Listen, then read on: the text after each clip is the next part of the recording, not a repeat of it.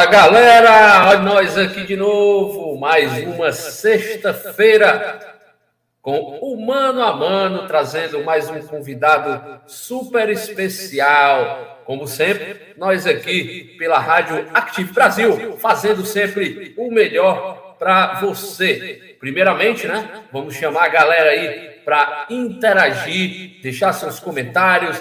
É, suas opiniões, fazer perguntas ao nosso convidado. Estamos aqui esperando por você. Compartilhe o link também é muito importante para a gente continuar a fazer esse trabalho maravilhoso aqui junto ao amigo Aguiar Júnior na Rádio Active Brasil.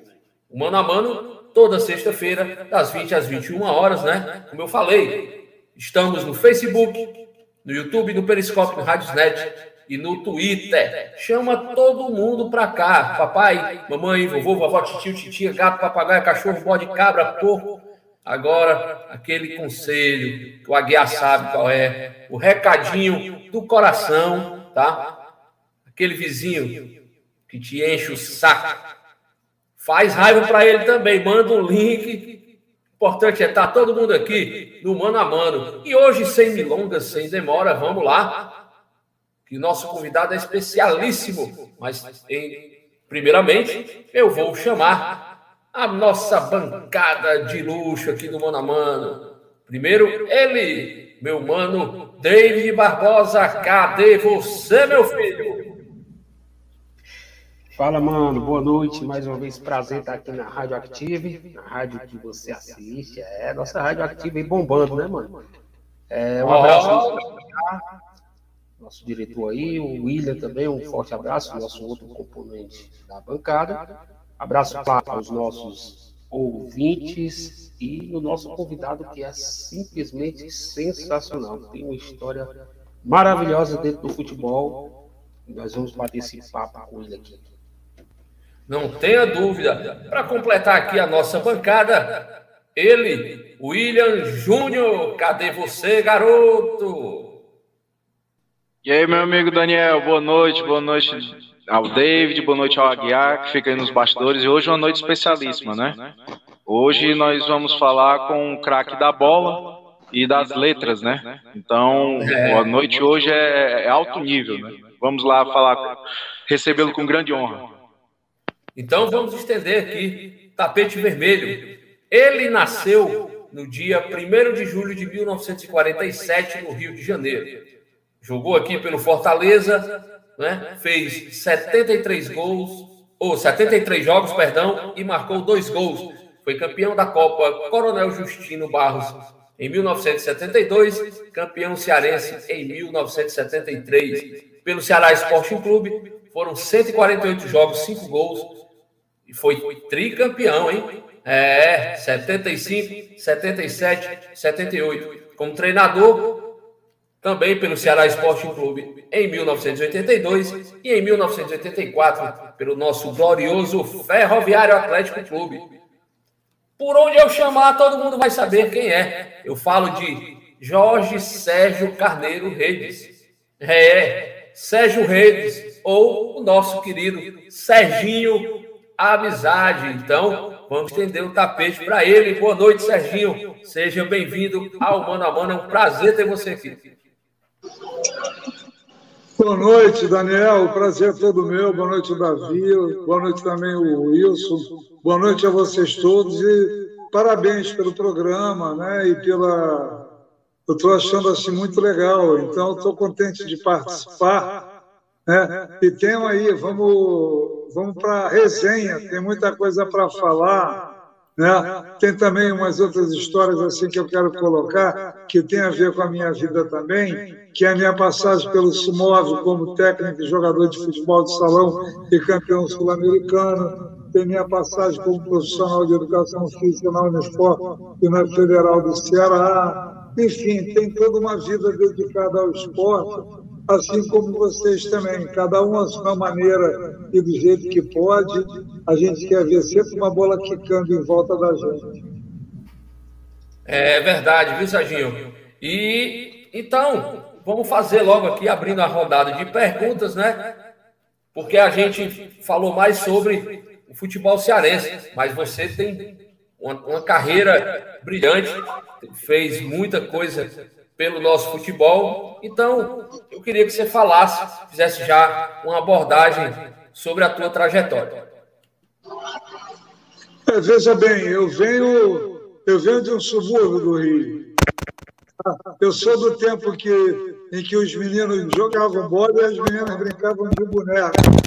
Embora hoje em dia a gente pense algumas coisas ao contrário, mas no meu tempo todo mundo jogava bola. E no meu tempo, no bairro que foi criado em Vista Alegre, tinha um campo de futebol. Tinha um, não, tinham três campos de futebol. Então você jogava bola o dia inteiro. E aí, entendeu? Que forjou-se, né? Uma geração de jogadores que sabiam jogar por si, não estava atrelado aos sistemas táticos e tudo, porque no nosso tempo o técnico não dava entrevista, não tinha toda essa produção que tem hoje em dia, que acaba o jogo, né? Aí o técnico senta, atrás dele tem a propaganda de todos os, os patrocinadores de, da partida, né? Hoje em dia o futebol virou dinheiro e não teria como ser diferente, né? No tempo da gente, não vou nem chamar de mais romântico, eu vou dizer que não tinha dinheiro era muito resumido. E aí eu começo, né? Eu começo, meu irmão estava no Botafogo e o Dimas também, né? O Dimas foi técnico aqui do Ceará há muito tempo, era do juvenil do Botafogo. Aí eu fui levado para treinar no juvenil do Botafogo. Aí na época eu fiquei um tempo e tudo, depois passei para a Portuguesa, foi quando o Dimas me trouxe para o Fortaleza. Em 1973 eu vim para Fortaleza. Né? E gostei muito, gostei da cidade, tudo. Tinha que gostar, né? Gente morando no subúrbio do Rio, com 40 graus na cabeça, vem morar na Praia de Iracema ali, com aquele ventinho batendo na testa, o que, é que ele quer mais é da vida? É bom, né? Então, é bom. É, então, daí, a partir daí, eu fiquei, fiquei meio um pé no Rio de Janeiro e outro pé no Ceará. Tem três anos que eu não vou no Rio, ando com saudade. Né? Mas, porque tem negócio da pandemia, recentemente também eu tive que fazer uma operação de quadril, mas estou ficando bom, estou me recuperando, já já eu quero viajar. Com certeza. David, a bola é tua.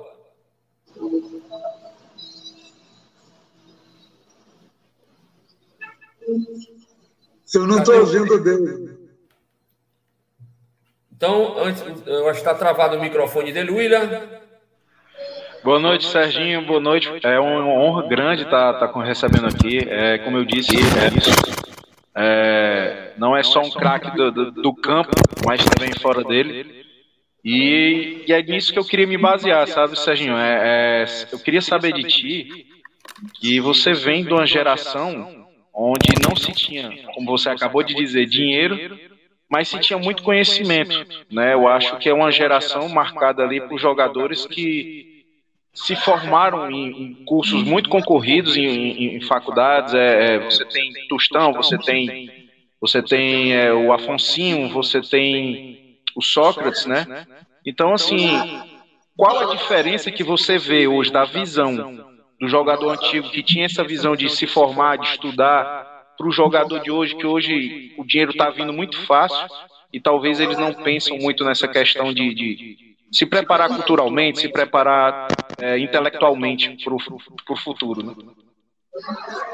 Veja bem, é, porque hoje em dia dá para o sujeito jogar futebol e depois viver de rendimentos do que ganhou com o futebol. No meu tempo, o futebol ele, ele, ele, ele era quase que uma transição na sua vida. Você passava por ele e por isso que muita gente até quebrou a cara, porque muito cara que jogava bola, jogava bem, e, não, e depois ficou sem saber o que fazer na vida. Né? E isso foi uma coisa que, de certa forma, criou um problema que fez surgir a Associação de Garantia dos Atletas e tudo, procurando estimular essas pessoas. Quais as vantagens que eu acho que tinha? Né?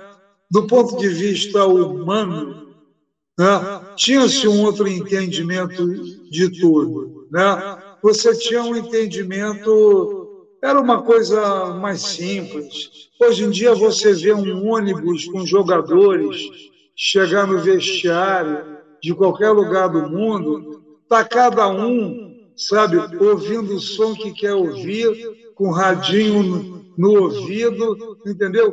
Como é que um time desse pode ter sintonia se está todo mundo em estação trocada? Não é fácil, não. Então, hoje em dia, você vê que os jogadores, você escalava o time na ponta da língua. Você sabia, o time durava quatro, cinco, seis anos. Era possível ter um entendimento, um conjunto e tudo. Hoje em dia não é mais possível.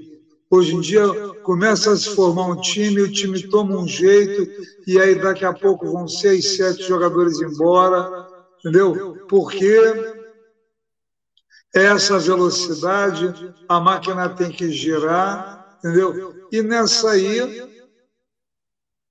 o futebol ele, ele ganha em intensidade, ele ganha em propaganda, ele ganha em promoção, né? ele ganha numa série de coisas, mas ele perde muito da estética e da beleza. Eu escrevi hoje uma crônica sobre o Ganso.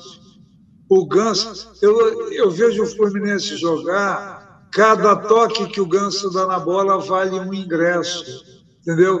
Então, é, eu não estou aqui fazendo apologia de como era eu estou narrando fatos positivos e negativos. Quais eram os fatos negativos dessa, desse tempo antigo? É porque você não podia se dedicar só ao futebol. Se você quisesse ter alguma atenção com o seu futuro, você tinha que tratar de estudar, de fazer outras coisas. Hoje em dia, qualquer, não vou dizer qualquer, mas jogador, porque mais de 85% ganham entre dois a cinco salários mínimos no Brasil. Mas quem está jogando a Série A, a Série B e alguns da Série C, todos eles ganham um salário suficiente que permita a eles, sabe, juntar alguma coisa e ter uma vida melhor na frente. O futebol virou uma máquina de devorar pessoas. Então você não tem muito tempo de pensar na sua formação enquanto ser, o que, que você pretende, o que, que você quer estudar, se preocupar com a categoria como um todo. Né? Hoje em dia é um absurdo ele. Você vê, por exemplo, começa uma partida de futebol, o desespero pelo dinheiro é tão grande, a primeira coisa que o juiz marca, já tem cinco, seis jogadores em cima dele reclamando sobre, né, sobre a falta que eles acham que não foi ou sobre o lance, entendeu? E os comentários são os seguintes: o juiz tem que se impor, senão os jogadores vão tomar conta dele. Ora, está tudo invertido. Não é os jogadores que têm que tomar conta do juiz. O jogador está ali, tem crianças vendo, tem pessoas vendo, deve ter um comportamento ético, deve ter um comportamento responsável. Ainda mais porque o futebol ele, ele, ele forma as pessoas, ele orienta, ele é o esporte mais visto no mundo. Então você tem ó, simulações, o jogador sofre uma faltinha, aí cai no chão como se estivesse tendo um ataque epilético. É barra pesada, né? É um futebol diferente que tem hoje em dia. E hoje, né, Serginho, ainda tem essa questão, só complementar, Daniel, rápido aqui, ainda tem essa questão de hoje, que é que eu sempre digo, antigamente era muito comum a gente proteger a bola com a mão no peito do, do outro, né, sem querer resvalava no rosto. Hoje em dia isso está virando uma, uma celeuma, assim, absurda, né, qualquer coisinha. Hoje está virando, um, é, como é que a gente pode dizer, um mimimi muito grande, né, os caras simulam, é como você diz, não tem ética, não tem respeito pelo, pelo esporte em si, né? Só querem ali aquela famosa levar vantagem, né, em cima do, do, do futebol. É, e, e tome bola alta na área. O único que sabe jogar essa bola rasteira a 40 metros de distância é o Ganso. Ele descobre os caras lá na entrada da área, ele vira para um lado e joga para o outro. Né? Tem mais alguns também. O Scarpa é muito bom jogador, entendeu? Você tem o, o Flamengo tem uns bons jogadores. Mas, por exemplo, você pega, pega os nossos times aqui, né? O, o Voivoda ele é uma exceção, porque ele tem aí, ele traz com ele toda essa formação intelectual e todo esse entendimento né, de como lidar com o futebol e ele tem uma coisa que os argentinos gostam de fazer, é jogar para frente e vencer. O time argentino gosta de ir para frente. Eles vão. Né? E você veja bem, a primeira coisa que o Voivoda, eu me lembro quando ele chegou aqui, no dia seguinte ele estava morando na concentração do clube, e eu vi ele, ele dando uma entrevista, que ele falava assim: aqui no Ceará as pessoas falam umas palavras que eu não conheço, eu preciso aprender a língua daqui. Quer dizer, o colonizador não, o colonizador vem e quer impor a sua língua. Ele veio e aprendeu. Eu torci tanto para que ele ficasse. Agora, quando ele passou essa fase má, porque eu acho que a cidade ganha com ele, o Estado ganha com ele, entendeu? E todo mundo quer ele, porque credibilidade, decência, ética. Se lembra quando o Fortaleza estava muito mal, que a torcida invadiu lá, uma porção de pessoas que têm interesses em negócios que eu nem sei quais são, invadiu. Ele foi lá fora e peitou todo mundo e falou: olha, vocês acreditem, porque o trabalho é sério. É esse. O técnico que faz isso, né? É uma raridade no futebol.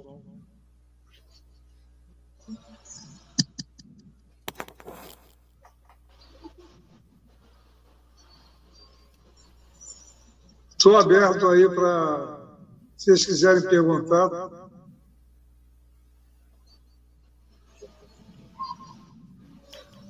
O Daniel tá, Daniel tá sem o som. Oi, tá me ouvindo agora? Pronto, agora eu tô ouvindo. Vai lá. Agora sim, são, são os ossos da tecnologia. É, Bola é tua, David. Eu tive um probleminha aqui também, rapaz, com a minha internet nesse instante. Por isso que eu, na hora que você me chamou, mano, eu não consegui entrar. Grande Serginho, tudo bom, Serginho? Prazer estar falando com você. Tudo bem, rapaz. Vou agradecer a você. A coisa, de, a coisa de uns oito meses atrás você me deu uma relação de clássicos reis que ninguém sabia. Não foi com você que eu conversei pelo telefone? O, o Eugênio, o Eugênio tinha me dado seu telefone. Muito obrigado. É uma oportunidade que eu tenho de te agradecer publicamente. Eu aqui agradeço o contato, foi fantástico, nós conversamos bastante, né, Serginho? Serginho, eu, é, você chegou aqui no Fortaleza no dia 26, 27 de 10 de 71, né? a sua estreia foi contra o Botafogo da Paraíba, né? 24. É, 24 do 10, é isso? 24 do 10, 24 de outubro. 24 de outubro de 71, né? Eu joguei no dia 27. Eu joguei, a gente jogou, a estreia foi contra o Botafogo da Paraíba, no estádio Presidente Vargas. Exatamente. O time ganhou por 1x0 o gol do Pedro Basílio. Olha o time, ver se você. Para recordar esse time que venceu o jogo. Ó. O goleiro era o Alckmin, né? É o nome é, eu, Olha, eu me lembro, ah. quem eu me lembro muito eu, quando cheguei aqui, o, o, futebol na época permitia isso. O Dimas me pegou, eu estava acampado em Búzios. Né? Ele mandou um recado, eu não tinha condição física nenhuma, eu estava mal fisicamente. Eu cheguei e fui fazer meu primeiro treino no Fortaleza numa segunda-feira à tarde. Só que eu sabia virar o jogo de primeira rápido, essa coisa de passar a bola, eu sabia fazer bem. E sabe que era o ponto esquerda? O ponto esquerda era o Mimi. A primeira bola que mandaram para mim, eu joguei entre o zagueiro central e o lateral e o Mimi já pegou na carreira. Qualquer passe, qualquer bomba em profundidade para frente era um passe para o Mimi, rapaz. Primeiro ponto esquerda e corria a beça. Eu agradeço ao Mimi ter ficado no Fortaleza na época porque aí no jogo eu também repeti isso e tudo, e a gente jogou durante um bom tempo.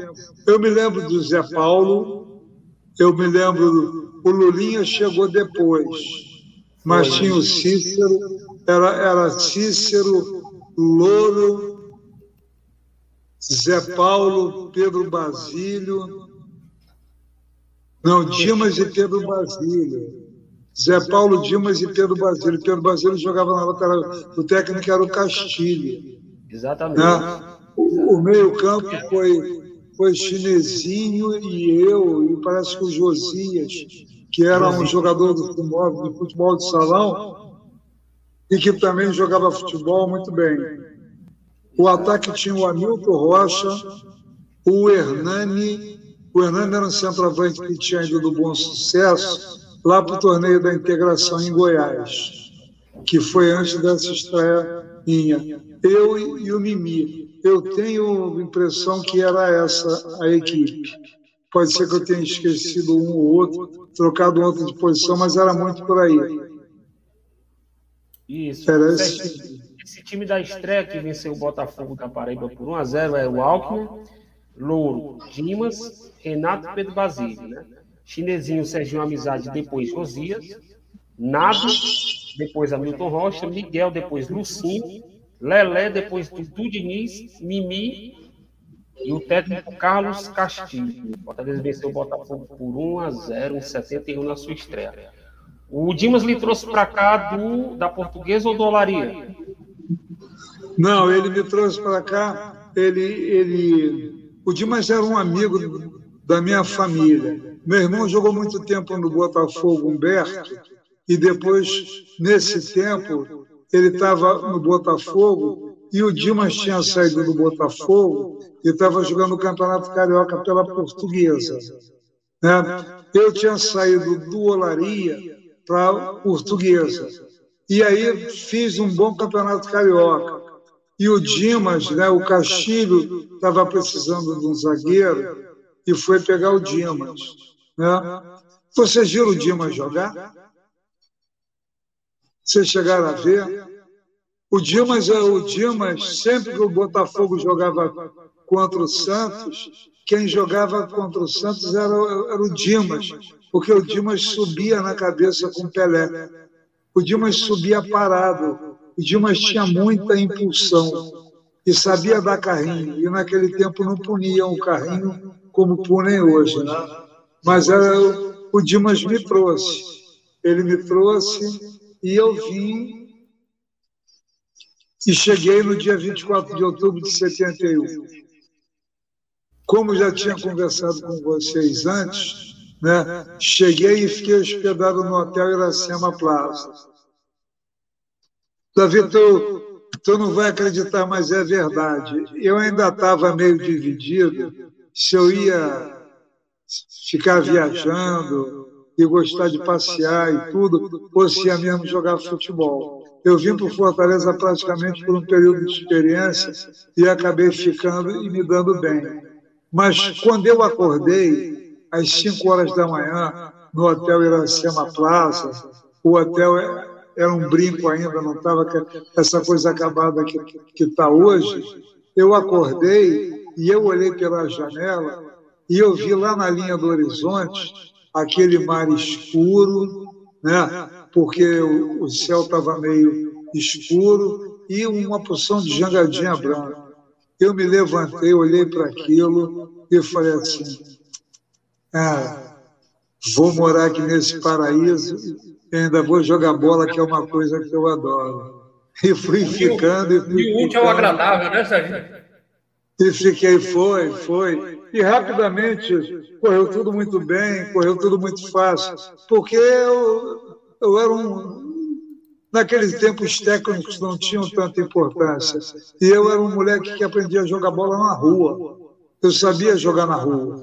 Entendeu? Na rua é diferente das escolinhas. Porque na rua você tem que enfrentar os caras maiores que você, os caras te dão uma porrada, aí tu levanta assim, fecha o pescoço, ele vira para você e fala: futebol é para homem. Naquele tempo era assim. E aí você aprende, rapaz, se desvencilhar desse caso, você aprende, você aprende a driblar. Né? Você vê que hoje, veja bem a, a evolução que o Fortaleza teve com esse menino Ronald, quando passou a jogar de volante. O Felipe passa a bola melhor que ele, finaliza melhor que ele. Só que ele dribla. Ele dribla, ele dribla, ele pega a bola, ele passa pelo primeiro. No futebol está todo mundo trancado, você tem que saber driblar. Essa seleção brasileira aí, entendeu? Que vai jogar a Copa agora, tá cheio de cara que sabe driblar, entendeu? Ali não vai ficar só em cima do Neymar. O, o, jogo é muito sistema. Você pode até perder, porque hoje em dia futebol europeu está num estágio de organização mais avançado que o nosso, entendeu?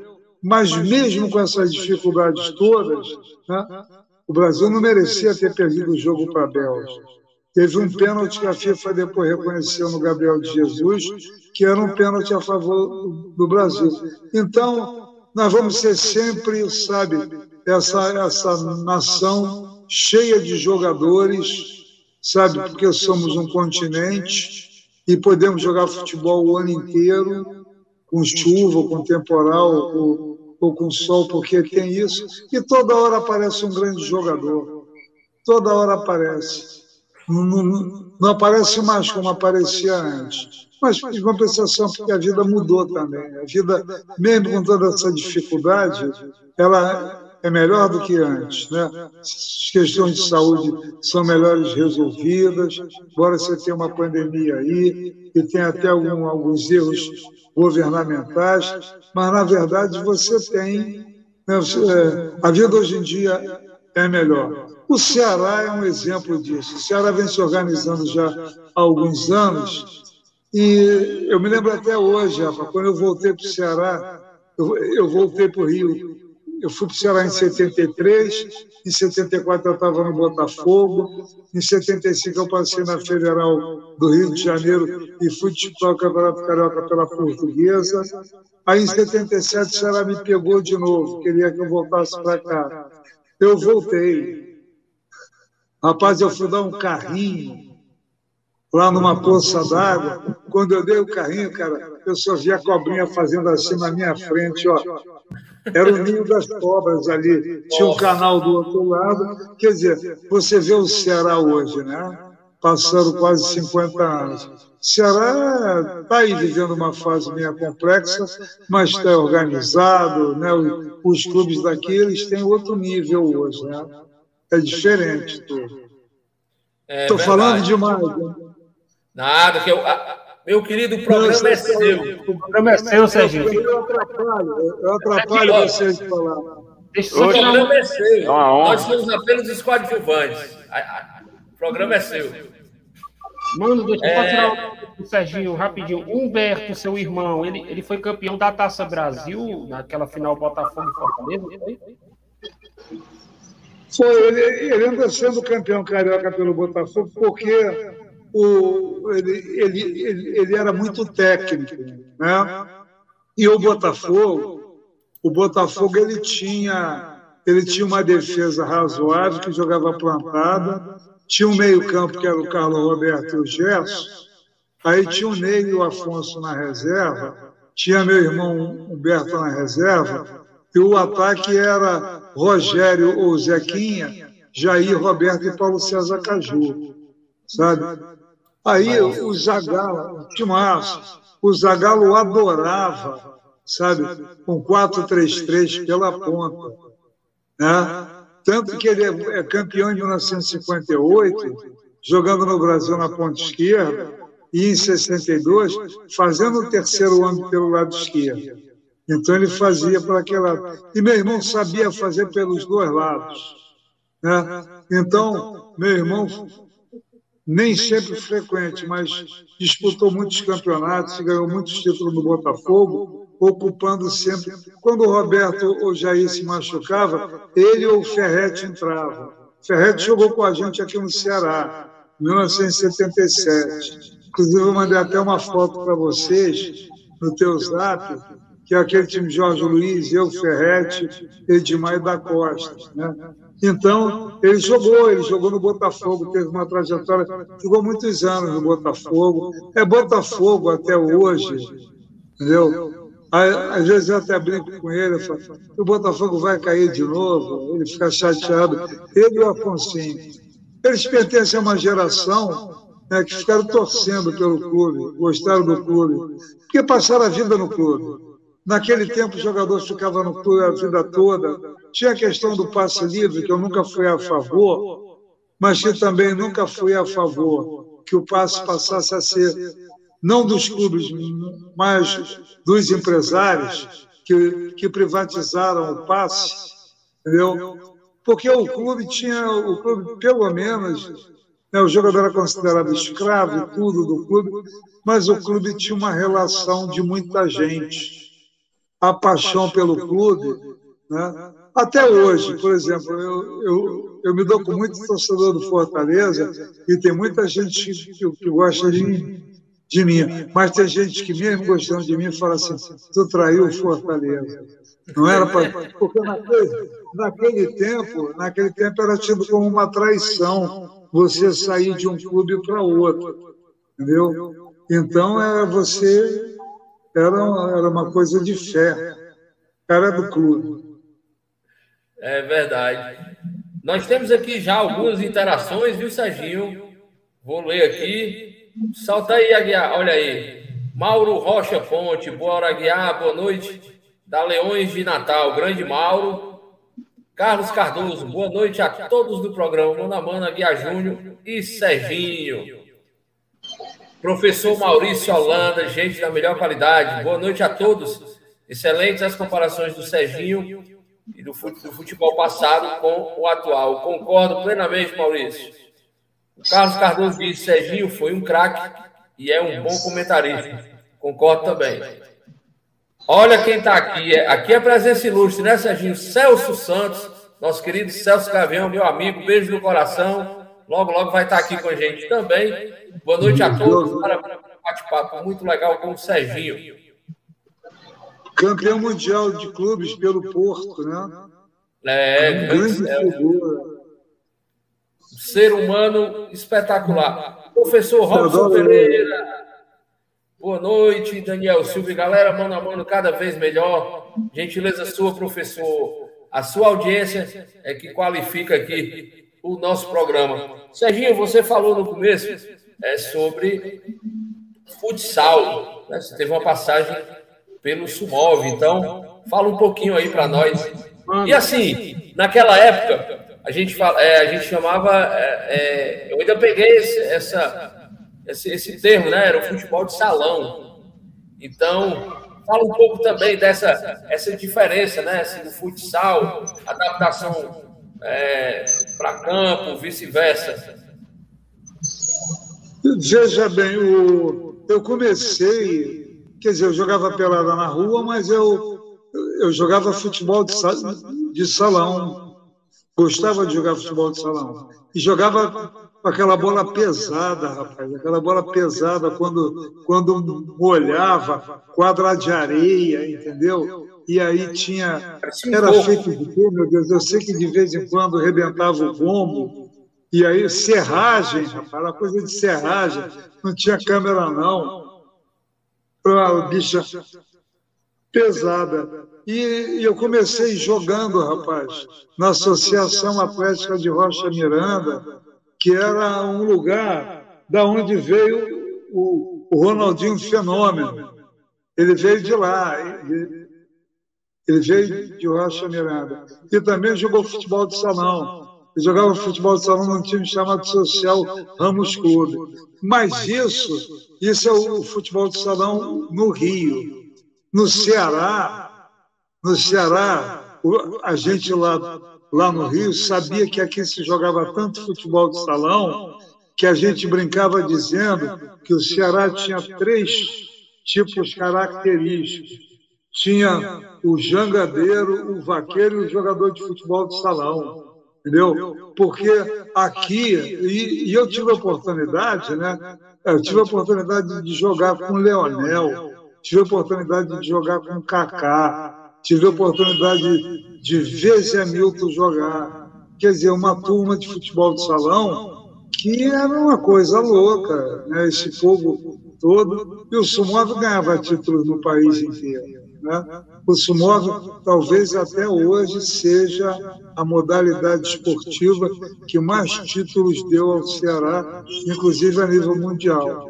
Tinha um goleiro, rapaz, que, é uma, que, eu, que é uma figura humana extraordinária, que uma vez falei assim: olha, tem que botar o busto do Beto lá na praia de Iracema porque o Beto gostava de, de beber rum com Coca-Cola e a gente se encontrava é no Estoril sempre. E o Beto era um goleiro extraordinário. Não, sei se vocês viram jogar, mas o Beto era uma fábula. Né? O, o, Serginho, isso foi em 81, né, Serginho? 81, 81 foi quando justamente eu voltei, voltei, voltei do Rio, entendeu?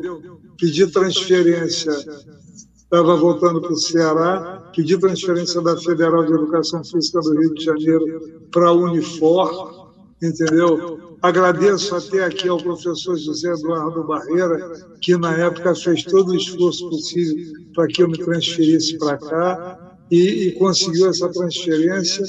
E por que, que é futsal? Tu sabe? Tu, tu perguntou, não foi? Por que, que é futsal? Por que, que é futsal? Parece, é, porque tinha uma briga. Nessa época você tinha a FIFA e tinha FIFUSA. A FIFUSA era a Federação Internacional de Futebol de Salão.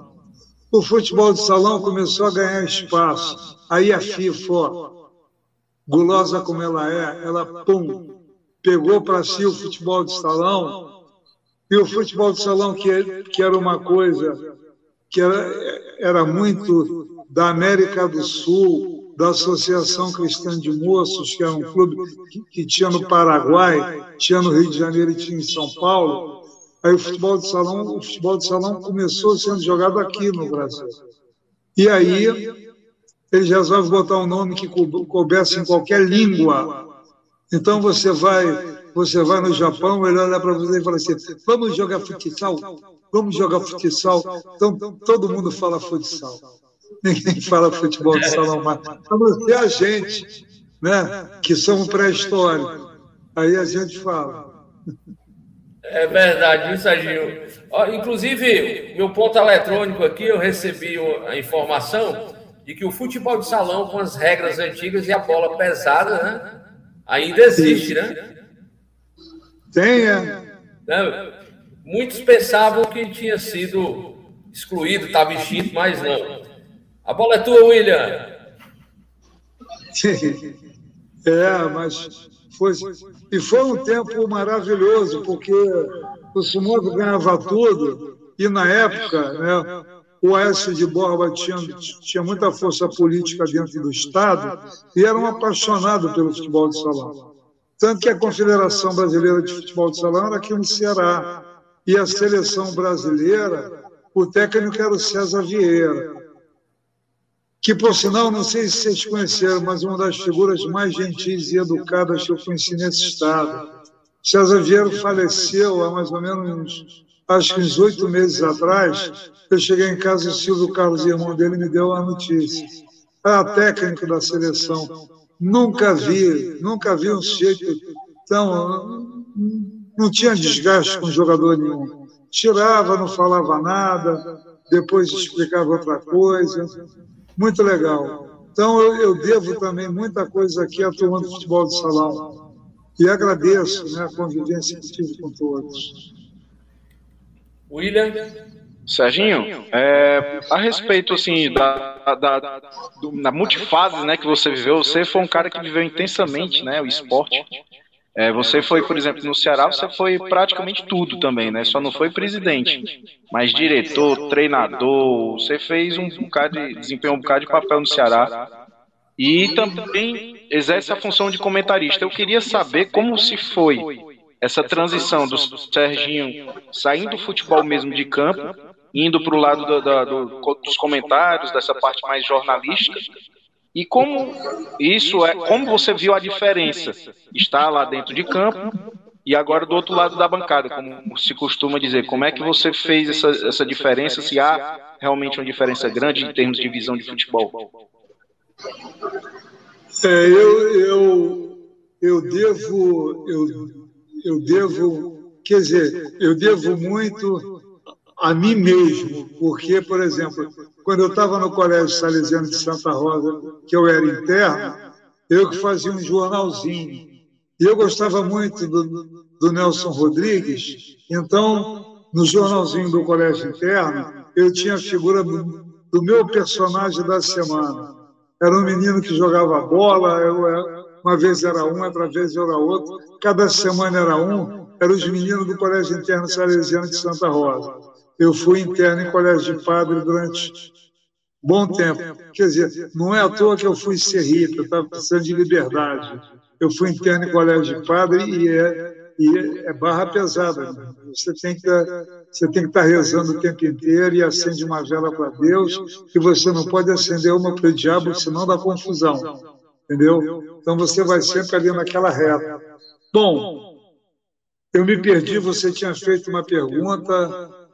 É, sobre a transição de, de, de, dentro de campo, né? Sobre a transição dentro de campo para comentarista e a sua visão de comentarista. Se difere muito da, da visão do, do jogador, né? Do diretor. Então, é, em 1994, o jornal O Povo, o Luiz Sérgio Santos, me pediu um artigo sobre uma partida que a seleção brasileira ia jogar contra o Uruguai no Maracanã e que tinham convocado Romário.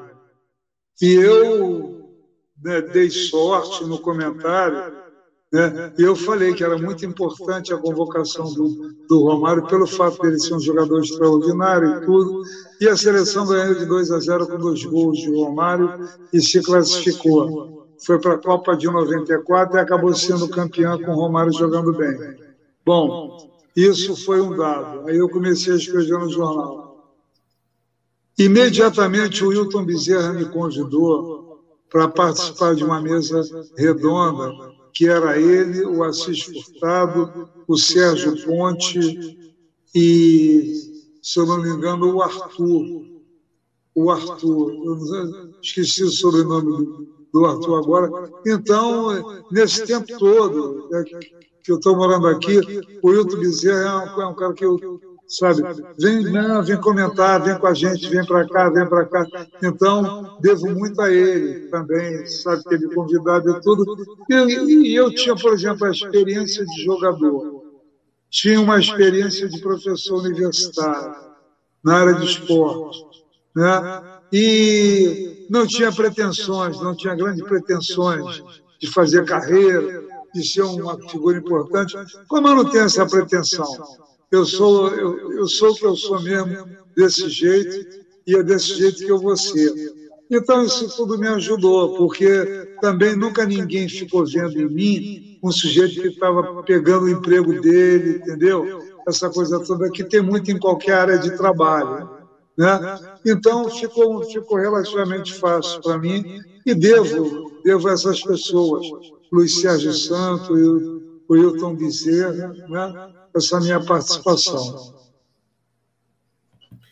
David? Serginho, amizade.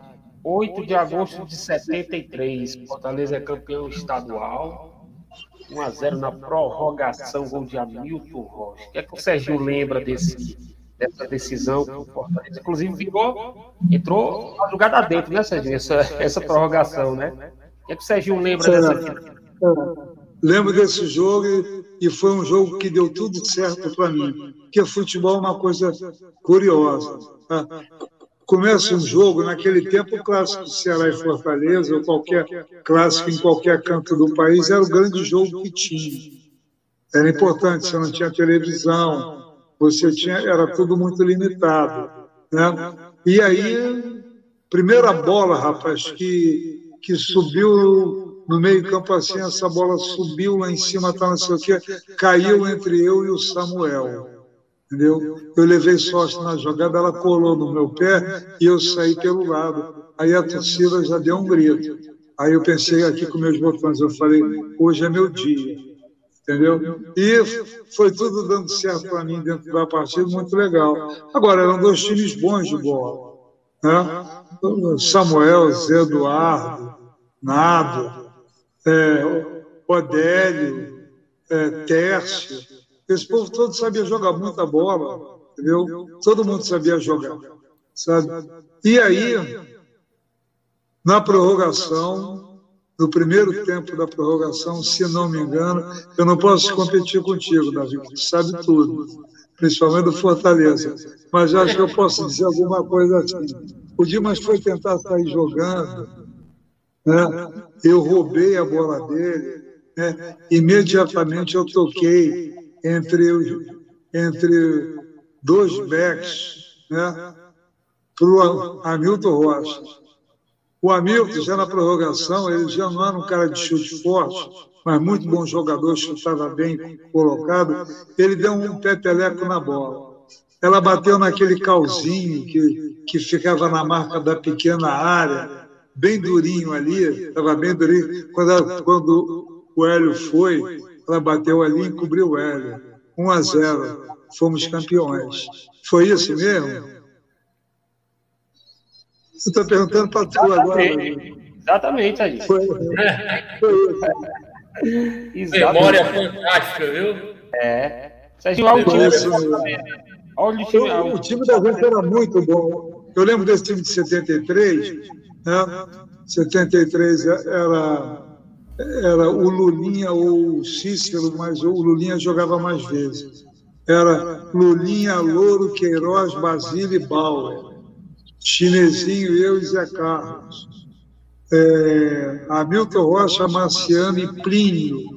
Plínio tinha jogado na seleção brasileira de Novos e era do Corinthians e foi emprestado ao Ceará. Aí ele veio e era um jogador que fazia o terceiro homem pelo lado esquerdo do campo. Né? O Marciano, recentemente, ele esteve aqui. De vez em quando a gente conversa. Eu gostava muito de jogar com, com Queiroz. É muito legal quando você tem um zagueiro que gosta de sair jogando com você no meio-campo. O Queiroz pegava a bola, olhava logo para mim. Aí eu achava bom, porque eu fugia um pouquinho para o lado assim, já pegava a bola e jogava. Vocês jogaram futebol? Sim, Chegaram sim. a jogar pelado? Profissionalmente não, só pelado. Tem só coisa melhor? Rapaz, é, jogar futebol é muito bom. Muito bom. É muito legal. E temos mais interações aqui, hein? Solta aí. Olha quem está aqui. Grande Paulo Sérgio, grande zagueiro. Teve aqui já com a gente. Paulão, beijo no coração, meu querido. Boa noite, amigo. Chegando agora. Robson Cardoso, olha aí, David, nosso amigo Robson. Grande caráter, bom nas quatro linhas, excepcional fora delas, uma relíquia do nosso futebol. Verdade. Olha aí, maravilha. É. Quem mais, Aguiar, que chegou aí com a gente? Vamos ver aqui. Pronto, olha aqui. Olha quem está aqui, rapaz. Que entrevista. Ah, nossa irmã Silvia Daniele. Você é suspeita para falar. Olha aí, rapaz, minha querida esposa, Dona Rose Sampaio. Beijo, meu amor. Tô por aqui, viu? É, ela que sempre acompanha, sempre tem todo, tem todo esse aparato familiar, viu, Serginho? Que é importante. Aguiar, ô Serginho, a gente vai agora. Nós temos aqui um quadro baú de imagens, né? Você mandou aquelas fotos para gente e vai falar sobre cada momento, de, é, sobre cada, de, cada um desses momentos no nosso baú de imagens. Solta aí, Aguiar.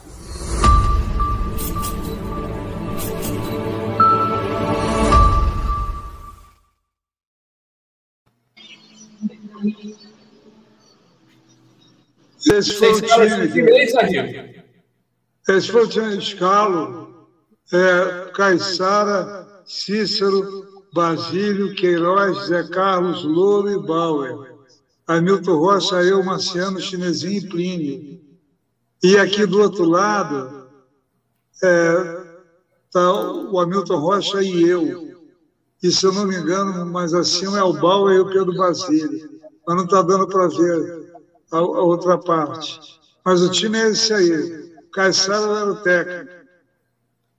Timaço. Era bom, esse time era muito bom. Todo mundo sabia jogar.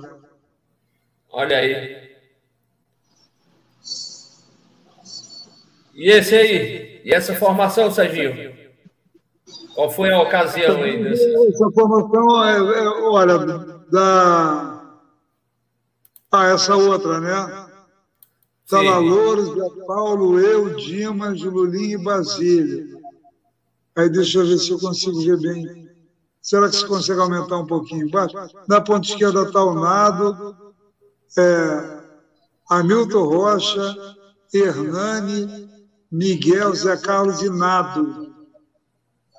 O Nado, rapaz, que figura, figura, figura humana maravilhosa. O Nado foi da seleção brasileira de 66.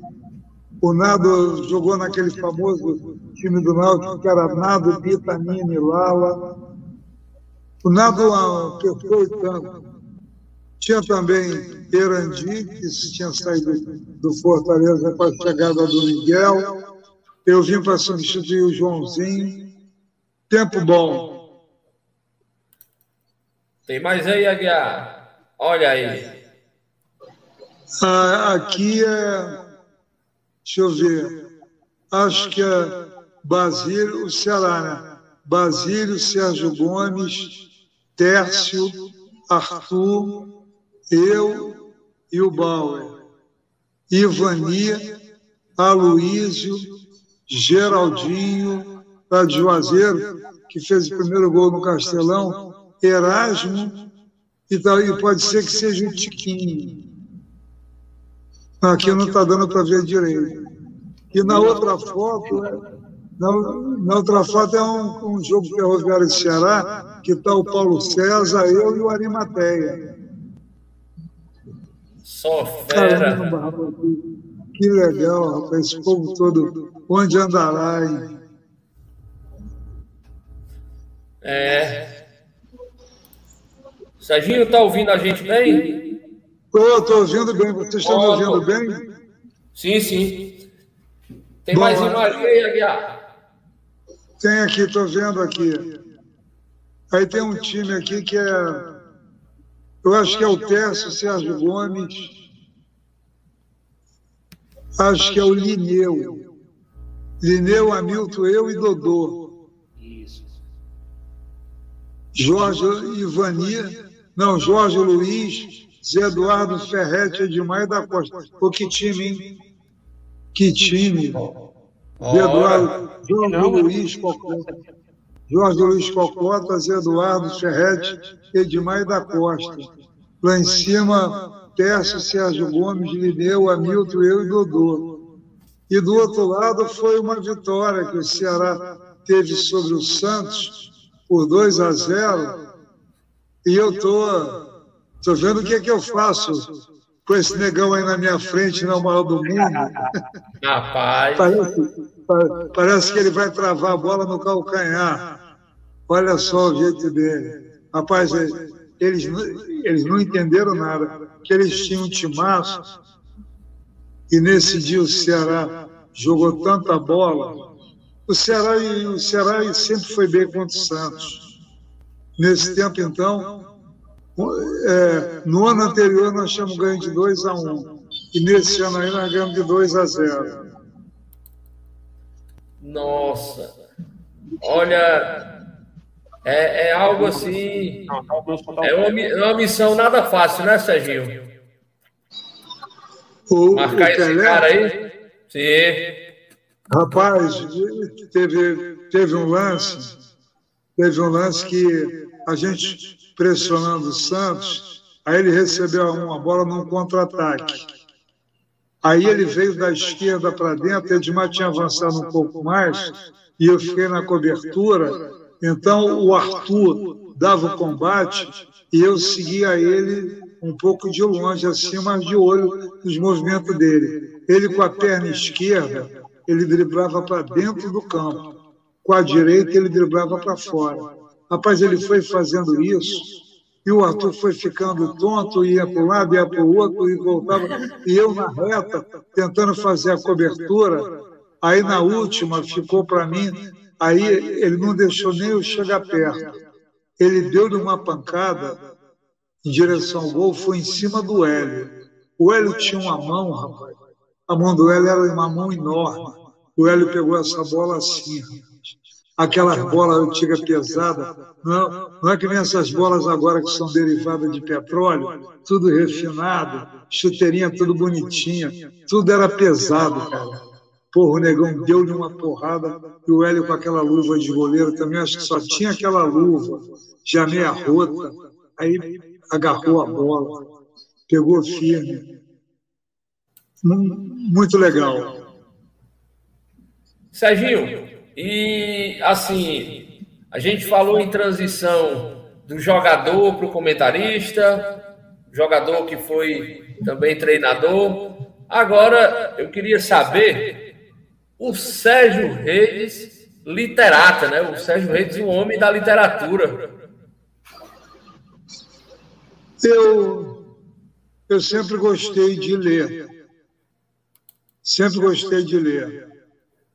De, ler tudo. Li a revista do esporte, li a leitura em quadrinho, li Monteiro Lobato, li Machado de Assis, li Nelson Rodrigues. Então, quando você gosta de ler e ler muito, aí você vai naturalmente aumentando o teu vocabulário e é uma descoberta, né? Você, por exemplo, assim, você escreveu uma frase e saber que a palavra que você usou foi justamente a palavra que você pensava que fosse cair bem naquele período, né? Então eu tenho prazer em escrever, eu gosto. Tanto que quando eu escrevo nas redes sociais, que as pessoas, sabe, falam alguma coisa, às vezes fazem uma pergunta, eu respondo tudo. Eu estou com tempo para isso, já estou aposentado de um lado, vou me aposentar pelo Estado agora, entendeu? E vou ficar indo à praia escrevendo, de vez em quando fazendo uma viagem, vendo um amigo, tomando uma. Que coisa melhor que isso? E é bom. Comentando com a gente aqui, viu, Sérgio? Já sinta-se convidado. Pois é, bom demais. É bom demais. Olha, tem uma notícia não muito boa, né? O que é bom dura pouco e o tempo voa, o tempo passa rápido, como diz aquele ditado, né, Serginho? O tempo passa, o tempo voa, nem a poupança do Merides existe mais, né?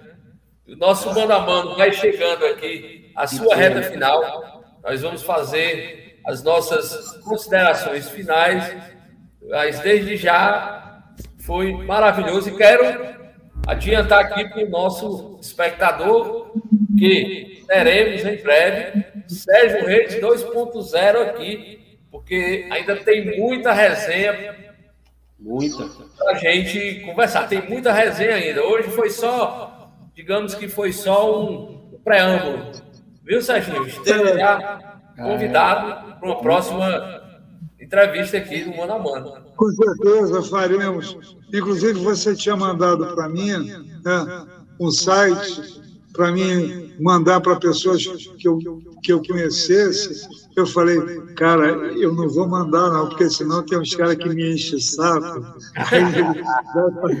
Vai fazer pergunta até para me sacanear, para brincar comigo. Deixa o pessoal de lá fazer, porque é uma coisa nova, aí vai ter esse caminho bom. Mas eu, eu depois você manda, tá, Daniel, para mim alguma coisa escrita do programa de vocês, que a gente escreve também, a gente faz uma crônica sobre o programa, sobre, sobre como é importante a espacidade, né, e tudo. A gente escreve algo sobre isso. Show de bola. Então vamos aqui para nossas considerações. William. Daniel, cara, mais uma vez, é, agradecer a oportunidade de estar aqui nesse projeto. Eu acho que cada vez mais esse projeto está se solidificando. É um projeto que tem tudo para seguir em frente, para dar certo, porque aqui a gente está trazendo, como eu sempre digo, a memória do futebol cearense, né, a memória de pessoas que fizeram parte desse esporte, que fizeram alavancar esse esporte, e hoje, mais especial ainda com o Serginho, porque é um cara, como eu disse, é um cara que é um craque. Foi um craque no campo e é um craque fora dele. É um cara que tem um conceito de, de, de inteligência muito grande para jogador e que traz sempre algo a mais. E é muito bom quando a gente entrevista pessoas que trazem esse algo a mais. E esse projeto está nos dando essa oportunidade maravilhosa de mostrar aos torcedores atuais quem foram os nossos ídolos, quem foram os nossos craques, quem foram esse pessoal que muita gente às vezes fala, ah, vocês são nostal nostal nostalgistas, mas que a gente está mostrando agora quem foram e quem são os personagens que a gente tanto idolatra, que a gente traz na memória. São pessoas que talvez pessoas hoje que estão assistindo nossa live nem sequer saibam que, que jogou. E hoje a gente está tendo esse privilégio mais uma vez de estar com um craque aqui em campo. Então, fico muito feliz de estar aqui e um abraço em você, no David, no Aguiar e em todos que estão nos assistindo e principalmente no Serginho. É verdade. O mano a mano é isso, né? É justamente esse resgate, resgatar esses grandes personagens que fizeram até hoje, né? Tem seu nome marcado na história do nosso futebol. São memórias vivas e o Sérgio está aqui para mostrar como é importante. David, a bola é tua. Bom, mano, mais uma vez um programa mais do que especial, com convidado de peso, nosso Serginho Amizade. Prazer imenso, Serginho, ter recebido você aqui. Eu, eu queria falar um, um, rapidinho, mano, uma, uma situação. Ele falou no Jorge Luiz Cocota, e o Cocota, infelizmente, ano passado faleceu, né? E, e, talvez eu tenha tido a oportunidade de trazer o Cocota novamente para a visibilidade da torcida do Ceará, que ele estava muitos anos sem sem aparecer. E eu consegui descobrir o Cocota no Rio de Janeiro, rapaz. E foi entrevistado na TV Vozão. Eu acho que foi a última entrevista dele, assim, de, de, de, maior, de uma grande repercussão. Ele estava muito tempo sem, sem, sem, dar notícia. Eu tive o prazer de conversar com ele, foi uma experiência incrível. O papo que eu tive com ele se mostrou um cara assim, sensacional. Infelizmente, ano passado, o Jorge Luiz Cocota nos deixou, né? Também fez muita história com a camisa do Ceará. Então é isso, prazer imenso, Sérgio, falar com você. E espero você aqui novamente. Faltou muita coisa para a gente conversar. E eu Verdade. queria falar com ele aqui, Daniel, a respeito de um livro, O Raio do Futebol, que Sérgio Redes e Sérgio Pinheiro. É isso? É o, o Sérgio Pinheiro é o Sérgio Pinheiro, Sérgio? Nossa. Não, o, o Sérgio Pinheiro também é de Jaguaribe. A exemplo do Sérgio né? Pinheiro, é que também era comentarista. Mas eles são primos. Esse Olha que só. fez o livro da gente é um artista plástico. Olha né? Eu vou dar um jeito de fazer esse livro chegar até vocês. Né? Nem, tem, nem tudo é futebol, né, Pedro? Também, né? De Como? 96. Nem tudo é futebol, também é um livro seu, né? De 97. Eu tenho, eu tenho ainda uns livros dele, aí eu vou ver se eu não sei como eu vou fazer chegar em vocês, mas tem seis livros aí que eu posso. São dois de cada um, né? O Raio do Futebol e o Nem Tudo é Futebol, que é um livro de crônica. E o Raio do Futebol é, é um livro. Quer dizer, como é que eu vou dizer assim? Tem assim um. As crianças gostam muito, porque tem, eles têm muito espaço para arriscar. Né? Então tem assim um lance de futebol tá? e tem um verso, e tem espaço, tem espaço aberto. Aí a criança vai criando o que quiser também com aquilo ali. Aí vocês podem dar para o filho de vocês e tudo. Vamos ver se a gente consegue se encontrar para fazer isso, né? Com certeza. Aí a gente desenvolve isso. Aí eu quero... Faltou muito papo ainda. Não, certo, mas aí a gente vai, agora que a gente deu o pontapé inicial, fica mais fácil para a gente resolver outras coisas. Eu queria agradecer né, a oportunidade que vocês me dão de conversar sobre futebol, porque para mim não tem hora. Duas da manhã, toca o telefone, olha, a bola não entrou, entrou, tá, não sei o quê. Futebol é uma coisa que eu adoro. Né? E o futebol foi, foi que me deu tudo na vida, graças ao futebol eu tenho o mínimo necessário que eu acho que preciso para ter uma vida de luxo. Foi o futebol que me ensinou que quanto menos você precisa, mais você tem. Entendeu? Então tem, tem muita coisa boa. Tem muita coisa boa no futebol. Tem essa brabeira aí dos caras que são desesperados por dinheiro, mas tem uma outra coisa que acontece nas entrelinhas do futebol, que é uma beleza, que é o jogo em si, que é as relações entre os companheiros, né? E essa conversa nossa, por exemplo. É. Pretensão é só mesmo se divertir e divertir as pessoas. A vida é ótima assim. Um abraço grande, foi um prazer.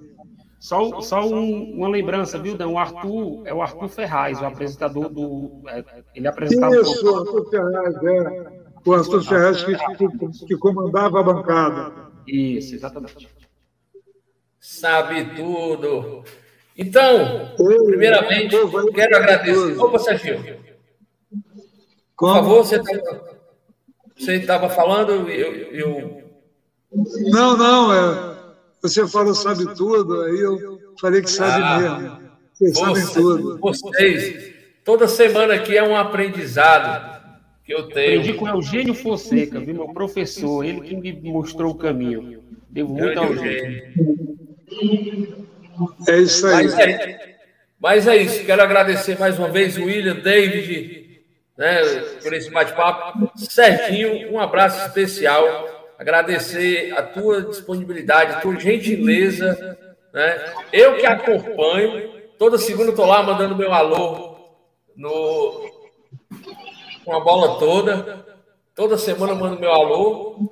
E para mim é uma honra receber você aqui, agradecer ao nosso Aguiar Júnior. E vou deixar aqui uma mensagem né, de fim de semana para todos vocês Tenha um delicioso final de semana junto de todos aqueles que roubam o seu melhor sorriso. A frase não é minha, mas eu achei bem interessante.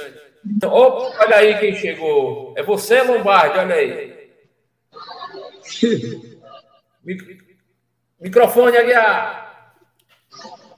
Libera o som. Pronto. Eu, eu, na realidade, eu fui o primeiro a chegar, né? Porque é. a gente está na técnica, mas eu não queria deixar passar em branco. O Sérgio, a gente, eu tive a oportunidade. Eu, aliás, acompanhei muito, né? O bate-papo dele era, acho que era às segundas-feiras ou era aos domingos, no canal 5, TV5, TVC. Mas aí me surgiu uma pergunta curiosa, sabe, Sérgio? Estou vendo aqui seu nome, né? José Sérgio Carneiro Redes. Jorge, hein? Jorge Sérgio. Jorge, perdão. E, é, mas o que vou. A pergunta vai lá no finalzinho do nome dele, né? Redes, né? E redes tem tudo a ver com, com esporte, né? Com futebol, né, William? E você lembra aí, eu não sei, eu não, não, não lembro se o, o, o David né, falou, mas você lembra aí de memória quantos, bol, quantas bolas você fez balançar as redes dos estádios de futebol, Sérgio? Não, não. Eu, eu fazia no futebol profissional, eu jogava mais recuado, eu fazia poucos gols. É, eu devo ter feito poucos gols, é, coisa de 10 gols, 5, 7 entendeu? Eu jogava longe da área. Naquele tempo, os pontas jogavam aberto, né? você tinha um centroavante e você tinha o terceiro homem de meio campo que jogava por dentro, que era o meia ponta de lança, e ele chegava na área. O volante e o, e outro meia armador, que hoje seria um segundo volante, né? eles ficavam mais longe. E aquela bola era pesada, a bola no meu tempo era uma G18, 18 gomos, não era fácil você acertar aquelas pedradas lá de baixo, não. Mas eu pensei que, é, de qualquer maneira, tem uma coisa interessante que eu vou fechar contando, que é o sobrenome, o sobrenome Redes. Né? Uma vez eu estava num programa de televisão na, na TVC, e aí estava conversando e tudo. Aí, quando a bola passou por mim, eu comecei a falar. Aí, quando parei de falar, um comentarista, que eu não vejo necessidade de dizer o nome, porque já faz muito tempo, e depois disso a gente ficou amigo, ele falou assim, esse pessoal que vem do sul para cá fica chiando, tá, não sei o quê, como é que pode, tudo. Aí o microfone passou, foi num, foi no outro, aí quando voltou em mim, aí eu fiquei puto. Fiquei puto e falei assim, olha, eu vou dizer uma coisa, está havendo alguma confusão com relação ao sobrenome Redes, né? porque tem o Redes e Xi um pouco no final. Mas eu tenho a impressão que eu estou no lugar certo, porque meu sobrenome Redes, ele tem origem portuguesa. E os portugueses usavam o sobrenome né, para justificar que tipo de atividade eles tinham. Eles pescavam e faziam redes. Aí eu olhei para o cara e falei assim: acho que eu estou no lugar certo. Você não está, não. Eu estou no lugar de pescador e rede. Tudo bem. Cumprimentei. Então, um abraço grande, felicidade para todos, foi um prazer. Gil, recebi aqui uma, uma mensagem no meu ponto eletrônico que a gente vai estender até as 21h30. Olha aí, quando o papo é bom. É... Então vamos. Então, hora não, aí. Então vamos continuar o nosso bate-bola, né? Serginho, tenho aqui uma pergunta. É o seguinte: fala sobre a tua ida para o Ceará em 73 e sobre o, os títulos né, que você conquistou lá em Sul. Ah, foi, foi um drama. Foi um drama porque em 1972 o Ceará perdeu o campeonato, o Fortaleza perdeu o campeonato para o Ceará, entendeu? E eu, eu não joguei bem a partida final. E aí fizeram um monte de especulações que eu estava eu estava comprometido com o Ceará, que eu ia jogar o campeonato nacional pelo Ceará, entendeu? Conclusão, eu acabei renovando com Fortaleza e fiquei para o campeonato de 1973 e também o Fortaleza ia jogar o campeonato nacional e eu fiquei. Né? Aí, na partida, meu contrato acabava entre o dia 10 e o dia 15 de agosto e a partida entre dia 10 e dia 17 de agosto. E a partida final seria, no, se eu não me engano, no 15 de agosto de 73. O Davi acho que pode ajudar com essas datas aí, que ele sabe se foi dia 8 ou 15 essa final. Dia Mas 8. foi 8 ou 15. Dia 8, né? Dia 8. Foi no dia 8. E aí, eu joguei, mas foi um drama para mim jogar. Foi um drama para mim jogar, porque no Ceará tinham vários dirigentes contra que eu jogasse essa partida final. O Caissara era o técnico, chegou para mim e falou: Olha, tá, tá todo mundo contra você nessa final aí, mas eu vou botar você para jogar porque eu confio em você e eu tenho certeza. E eu entrei, né, eu entrei, fui campeão pelo Fortaleza, e quando acabou o jogo, eu falei dei uma entrevista falei: quero dizer que eu joguei, fui campeão e estou indo embora para o Ceará. Vou jogar o Campeonato Nacional pelo Ceará. No dia 17 eu tinha ido para o Ceará. Então foi uma época que eu não, é, ninguém conseguia me entender direito, nem eu conseguia me entender direito também. Eu só sabia uma coisa: eu tinha que jogar bola. Eu tinha que jogar bola porque naquele momento eu tinha que jogar para vencer um campeonato que tinha perdido em 72 e para ser campeão em 73. Aí eu passei em 73, comecei a jogar o campeonato nacional pelo Ceará, aí o Zagallo me, me pegou para o Botafogo. Segundo o Zagallo, Zagallo falou assim, não, agora tu vem para cá que tu tomou jeito na vida. Agora tu tá um cara comportado, legal. Eu era cabeludo, tá? E aquela coisa toda. E nego, cadê a maconha dele? Eu entrava em campo, nego estava maconheiro. Aí eu deixava essa coisa rolar e não queria nem saber. Enfim, né? acabou dando tudo certo. E foram três títulos, né? Pelo Ceará. Foi, pelo Ceará foi 70 e. 70 e. E três? Não. 75, Foi 75. 75, 76, 77. Depois foi 75, 77, 78. 75, 77. E acho que foi 80 também, ou 79. Não, aí foi o Ferrinho que foi campeão em 79. É, foram três títulos, três títulos pelo Ceará. O de 75 foi o mais legal, porque eu fui embora para o Botafogo, mas meu pai ficou aqui. Aí eu tinha passado no concurso da Federal e eu tinha uma proposta para jogar, para continuar no Botafogo ou, ou ir para a Portuguesa. Pô, você está no Botafogo, estudar na Federal, lá na Ilha do Fundão, entendeu? E, e, e com carro Volkswagen daquele bem velhinho, cara, era um drama esse negócio. Aí eu acabei indo para Portuguesa. Fizemos um grande campeonato. A Portuguesa tinha uma porção de jogadores estudantes lá da Escola de Educação Física. O Dimas estava na Portuguesa. Né? Aí foi quando. Não, o Dimas está na Portuguesa em 71. A gente vem a primeira vez. Quando eu volto para o Ceará, já não tem mais a interferência do Dimas. Volto porque quem me traz é o Hernando Shoa, que na época era, era presidente do Conselho Deliberativo, o presidente era o Fernando Façanha e o diretor Mota Ponte.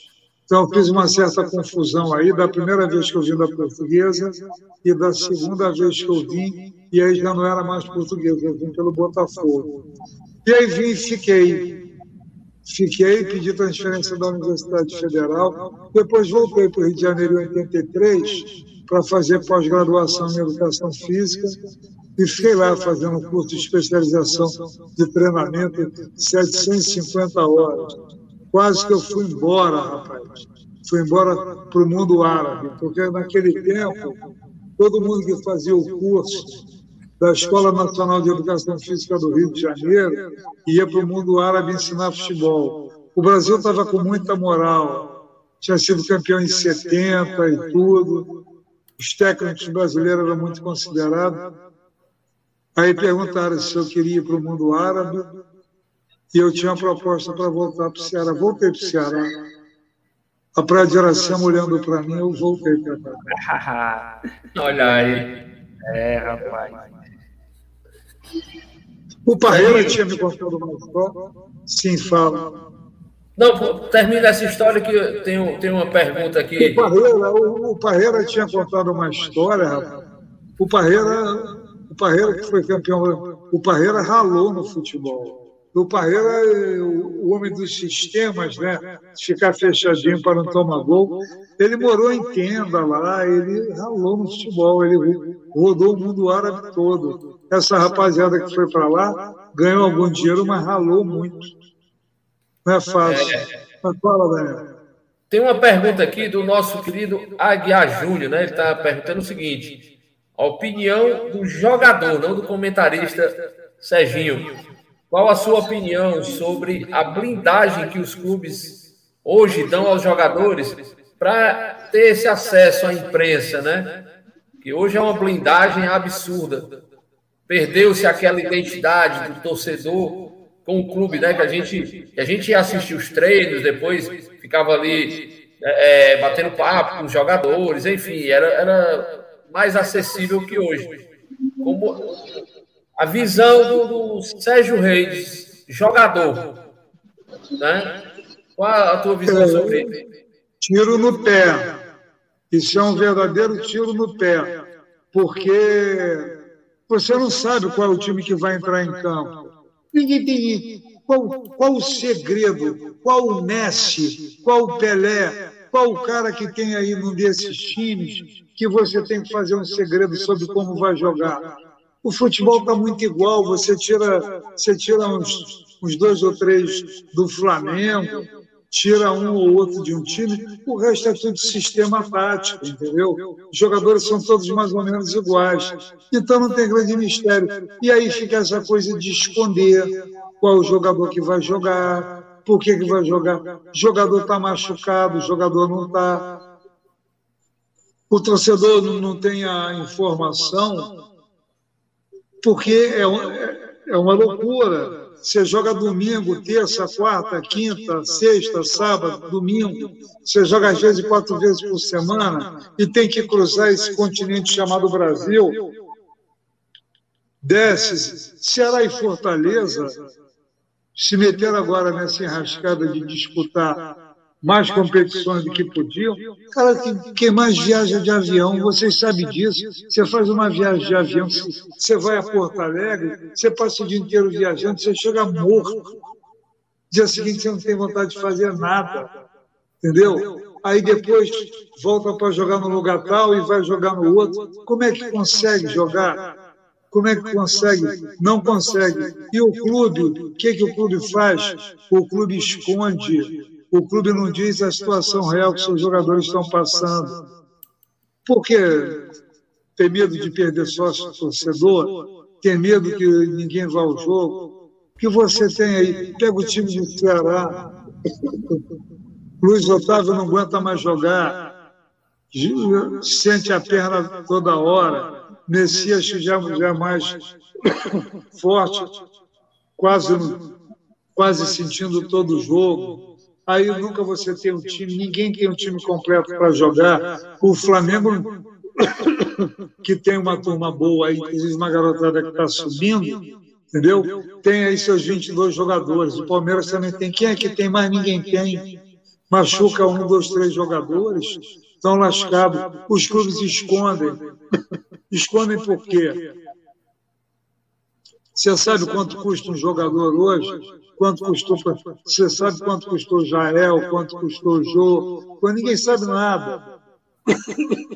ninguém sabe nada. E eu, eu não estou levantando dúvida sobre se tem alguém gastando dinheiro do clube, se deve ou não deve. Eu estou dizendo que a, a informação é negada.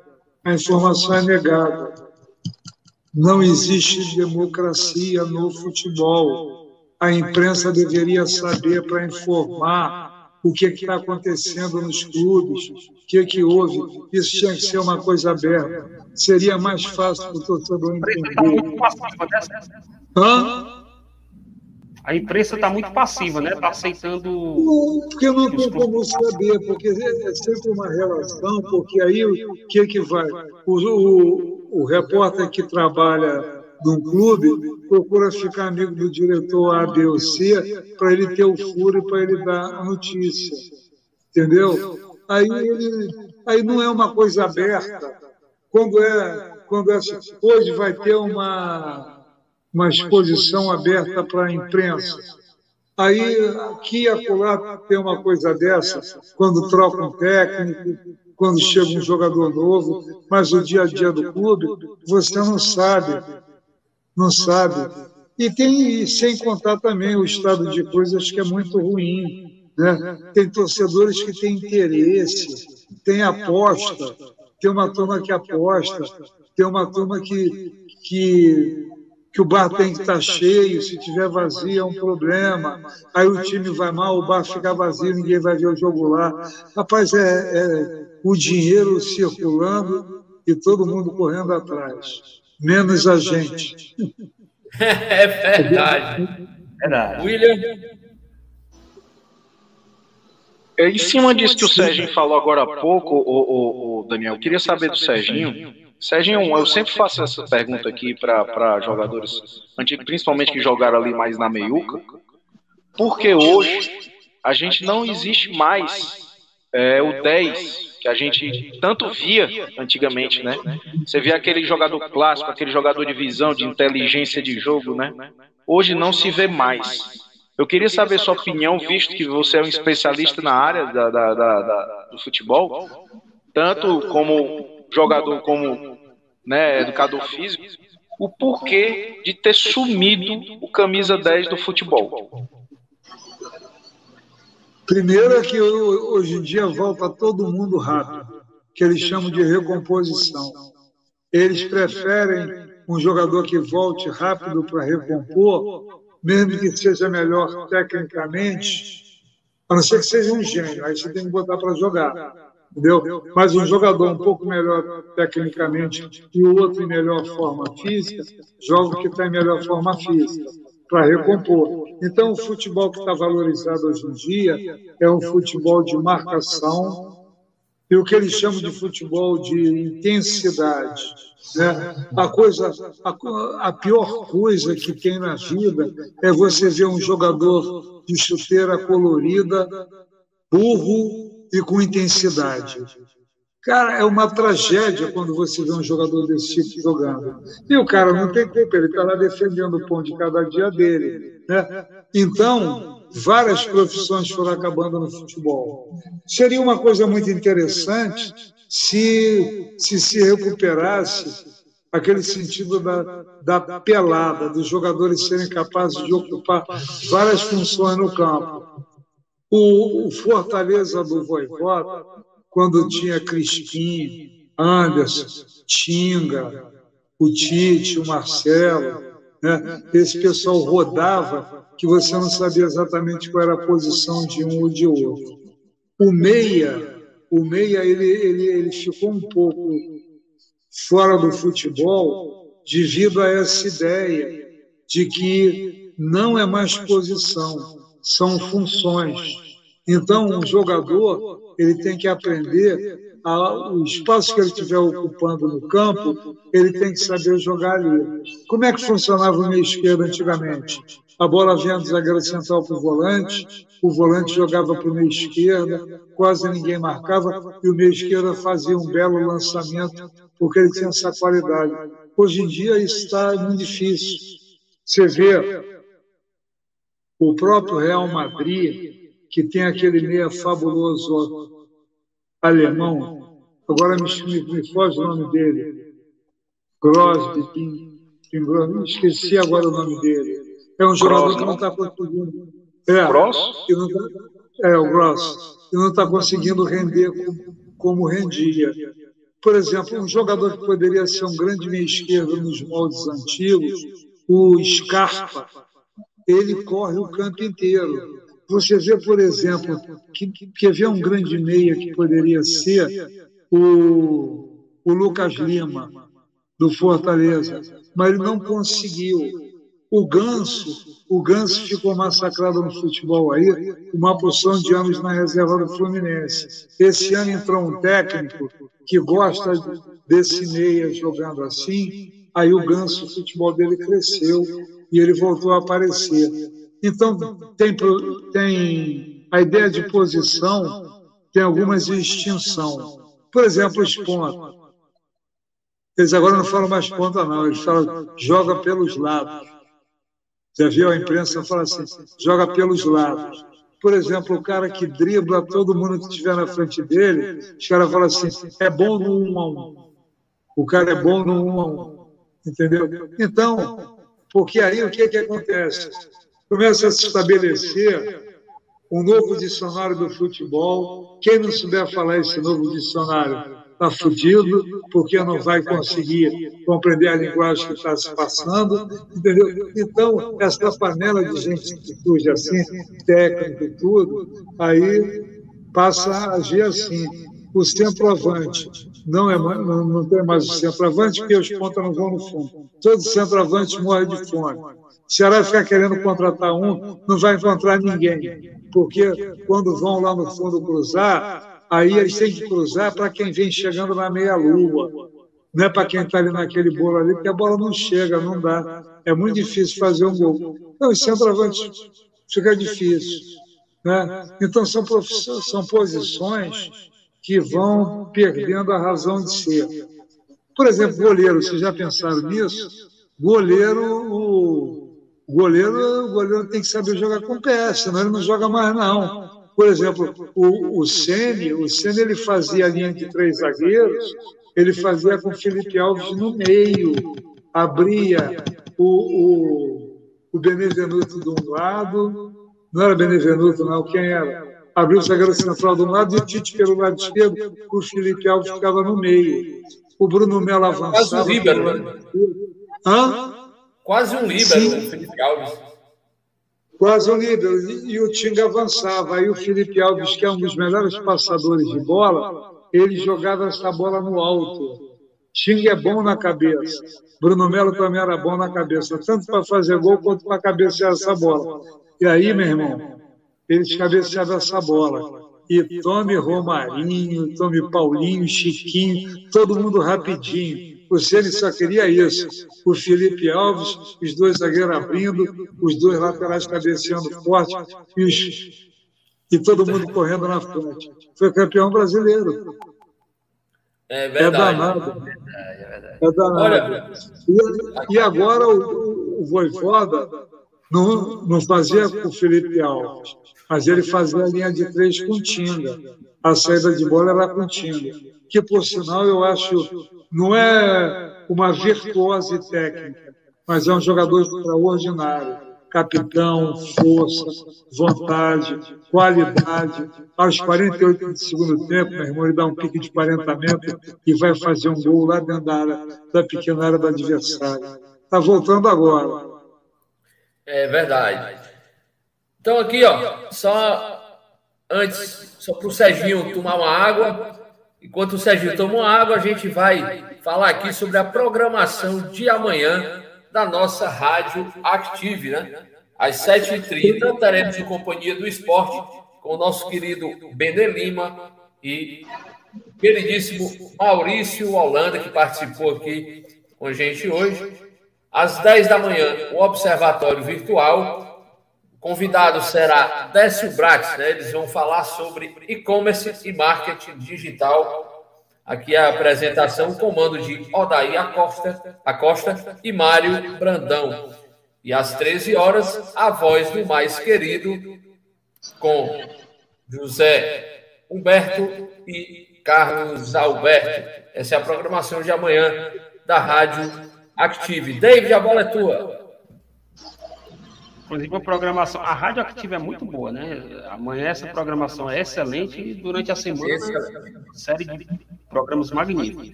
Serginho, qual foi o seu treinador, vamos dizer assim, o que mais lhe você sentiu prazer em trabalhar, aquele que mais te ensinou? E, e uma opinião minha também, Serginho, essa linguagem do futebol é chata, o futebol também está muito chato, essa é a verdade. Viu? É, David, Serginho, só completando aqui, né? Eu só lembro do, do do nosso tio João, né, David? Essa história do, do, do ponta multifuncional, que o pessoal diz, ah, o cara é bom, ele cai pela esquerda, ele cai pela direita, cai pelo meio. Aí o meu tio olhava e e ele não fica em pé, não, é, só cair.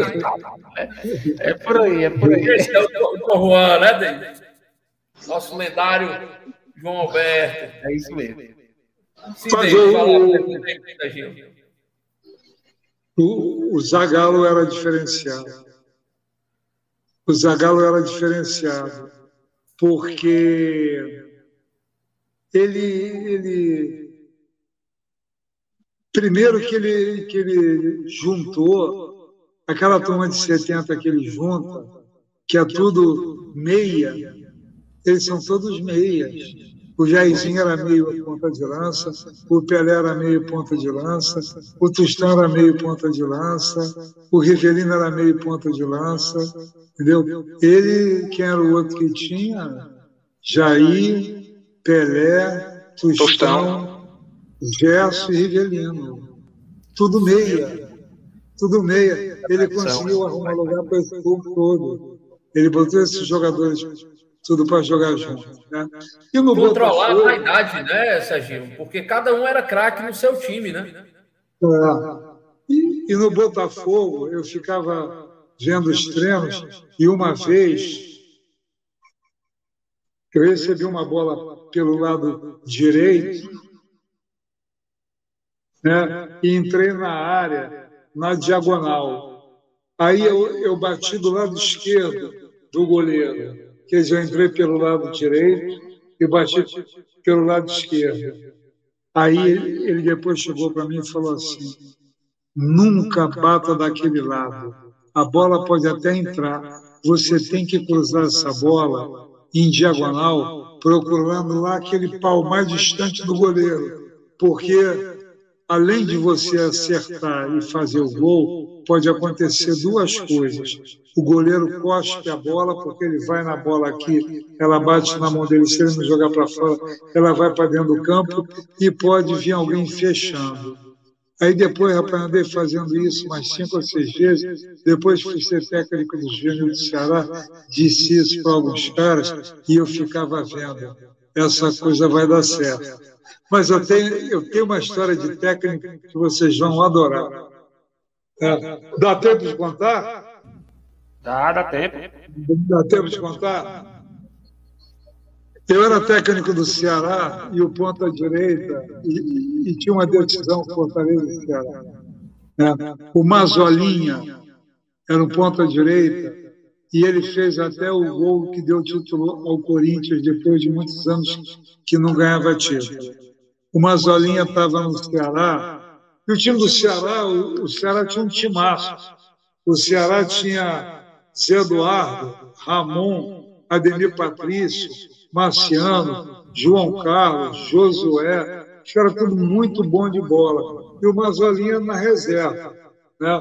Aí, o Mazolinha, rapaz, teve um jogo que o, o Ramon não podia jogar, um jogo decisivo.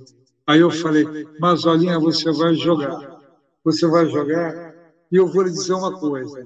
Ao invés de você tentar driblar o expedito, cortando a bola em cima do pé direito dele, você corta para dentro com o esquerdo, que ele tem dificuldade com o pé esquerdo. Eu já prestei atenção. Aí você cruza essa bola para área. Cara, aí eu botei um, uma zolinha em campo. Aí aconteceu a situação. Mazolinha entra com a bola dominada pelo lado esquerdo, entendeu? Dribla com a perna esquerda para dentro, expedito fica batido. Cara, ele deu uma porrada, essa bola entrou no ângulo. Não fez nada do que a gente tinha combinado, porque o combinado era ele cruzar, Ademir Patrício e Marciano estavam na frente, podiam fazer o gol. Ele deu uma bomba e entrou no ângulo, cara. Ele veio correndo em direção a mim e falou assim: aí, chefe, conforme nós combinamos, ó.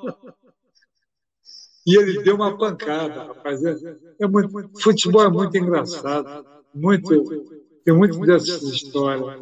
Deu uma pedrada e a bola acabou entrando lá no ângulo. Cara, futebol é como a gente fala, né, Serginho? É, vai além das quatro linhas. Né? É como aquela velha frase, né? Não é só futebol. Envolve muita emoção, envolve paixão. É, o futebol ele abre portas. O futebol ele nos traz bons amigos enfim, é, é uma rede, né? até fazendo jus aí ao seu nome, né? É uma rede, são conexões que a gente vai é, amizades que a gente vai conquistando durante essa trajetória. Diz aí, David. Já no finalzinho do programa, a gente não podia né, deixar de pedir para o Serginho falar. É claro. Acabou, né? Foi seu jogador, né, também treinou o Lula, né? Fala, fala aqui. Lula fala Pereira. Lula Pereira. Ah, o Lula, o Lula foi meu jogador, eu fui técnico do Lula. Ele era capitão do Ceará que eu fui, fui técnico. Ele não era uma virtuosa técnica, mas ele era o cara que melhor lia a partida. Ele já tinha uma visão de zagueiro, se ele jogava de zagueiro central, ele ficava vendo o jogo e ficava orientando todo mundo. O Lula é uma grande figura, além de ser um grande caráter. Né? O Lula, a gente lamentou muito como as coisas aconteceram com ele. Eu fui visitá-lo algumas vezes, né? depois do acidente vascular que ele teve. Enfim, foi uma pena. Né? O Lula é um, grande cara e com umas coisas importantes de se falar. Por exemplo, o negro no Brasil, o negro no Brasil, a gente sabe a desigualdade com, com o, o negro é tratado no Brasil. Se um camburão de polícia para numa esquina e tiver um negro e um branco, o primeiro a ser registrado é o negro. O Lula, o, vocês já prestaram atenção que o negro não serve para exercer comando no Brasil de quase nada? Ele pode até ser técnico de futebol um pouquinho, mas você não tem nenhum técnico negro. São raros. Todos os técnicos são brancos. Por quê? Porque é uma posição ascendente de comando. E o, e o povo não acredita que, que os negros sejam capazes de exercer essas posições. O Lula exerceu isso. O Lula, e, e ele sabia disso. O Lula foi técnico do América, foi campeão mineiro pelo América, ganhando do Cruzeiro e do Atlético, entendeu? Sabe? E montando um time que marcava, que lutava e batalhava. O Lula foi técnico do Flamengo. O Lula foi técnico em Santa Catarina, se eu não me engano, foi do Figueirense também. O Lula andou sendo técnico em qualquer lugar. E morreu com uma, uma grande satisfação. Ele queria ter servido o Ceará melhor do que ele serviu. Era louco pelo Ceará, torcia pelo Ceará. E até hoje eu sinto falta de um coordenador técnico no Ceará como o Lula, sabe? Daquele cara que vai lá no fundo do baú, sabe, da cidadezinha do interior, de um jogador que pode vir resolver o problema, e não ficar essa ciranda de contratações que ninguém sabe quem é, obedecendo uma roda viva de coisas que ninguém sabe a quem atende. Né? Como é que se explica algumas dessas contratações do Ceará? Dentinho. Dentinho, a pessoa já jogou bola, já é, já não joga bola né? Vamos ver se o jogo, o jogo até parece que rendeu alguma coisa nesse último jogo quando ele entrou. Mas o Lula teria sido um coordenador técnico de todas as divisões de base do Ceará porque ele tinha amor e disposição e da defesa dos interesses do povo. Foi uma pena o Lula, Lula não ter conseguido. E ele teve a chance de ser, porque ele foi convocado para ser técnico. A última vez que ele foi convocado, eu falei: Lula, não assume, porque o time perde duas, vão lhe mandar embora. Dito feito. Você perde duas, vai embora. Técnico no Brasil é assim. É verdade. Serginho, dentro de, desse parâmetro que você estava traçando. Deu saudade do Lula, viu? É uma figura, é, é rapaz. fundamental no nosso futebol, né, rapaz? Infelizmente, nos deixou, né? É verdade. Eu estava aqui, para a gente fechar, Serginho, eu vou fazer a última pergunta. Você falando em contratações, né? Esse, esse monte de contratações, dentinho, jogadores aí que que realmente não deram certo no Ceará. E o treinador Lúcio Gonzalez vai dar certo? Foi um tiro no pé que o Ceará deu? Como é que você avalia a contratação aí do novo treinador Alvinegro?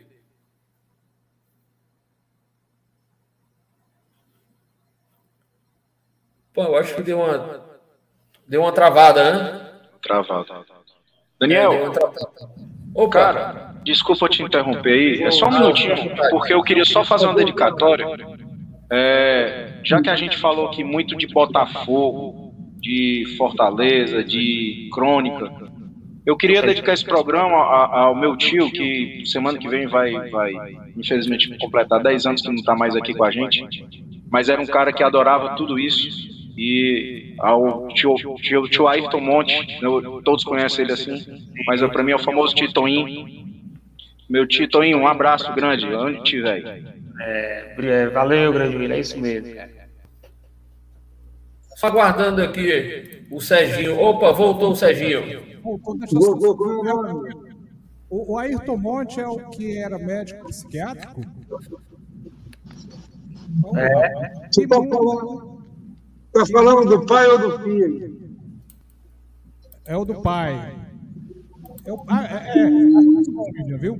O velho Ayrton Monte, torcedor do Botafogo. Escritor, exatamente. Isso. Assessor, viu, William? Cara, sai eu, volta eu tomava vinho com ele no Solar dos Montes. Eu frequentava o Solar dos Montes. Sentava eu, ele e o filho dele, o Ayrton, que era psiquiatra. E o velho era louco pelo futebol argentino. O velho era lúcido O velho sensacional. Muito legal. Sou fã do Ayrton Monte. Eu, eu tinha muito, tenho muitos recortes aqui de, de dos te, das crônicas dele, Serginho, do, do jornal. Coleciono as crônicas do Ayrton Monte. Eu tenho algumas também. Serginho, enquanto ao Lucas Gonzalez. Pois é, rapaz. É... Olha, foi um tiro uma pé coisa... ou foi uma boa? Tem uma coisa, tem uma coisa interessante. Interessante a gente pode achar até assim meio besta pensar assim, mas os argentinos se acham. Você vê que ele foi entrevistado, a primeira coisa que ele falou foi assim: Ceará tem chance de disputar a Libertadores. Sabe, eles vão para cima. Não sei como é que vai ser pegar essa máquina do Flamengo do jeito que está azeitava lá dentro, entendeu? Tanto faz time A ou B, quem botar ali, eles vão correr. Mas eu acho que eu acho que eles dão um jeito, porque eles, eles enchem os jogadores de incentivo e de moral. Na última Copa do Mundo, que a França foi campeã, a Argentina estava no bagaço. E o jogo Argentina e França foi 4 a 3 para a França, e quando faltava um segundo para acabar o jogo, o Messi ia fazendo um quarto gol de empate.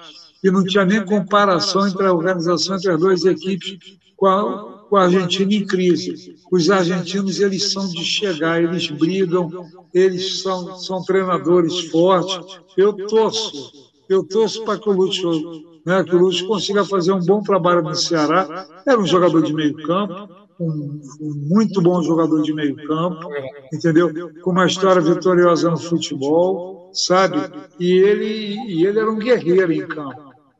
E ele era um guerreiro. E às vezes eu acho que no Ceará, falta técnica e garra, outras vezes falta só garra, outras vezes. Eu sei que o, o Ceará ele vive assim, ele não consegue estabelecer uma regularidade.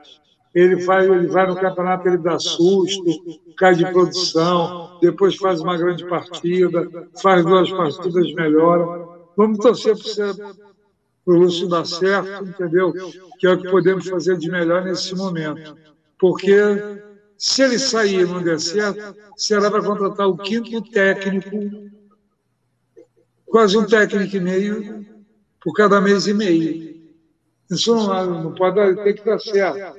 O Ceará vinha bem com. Como é que é, meu Deus? Dorival Júnior.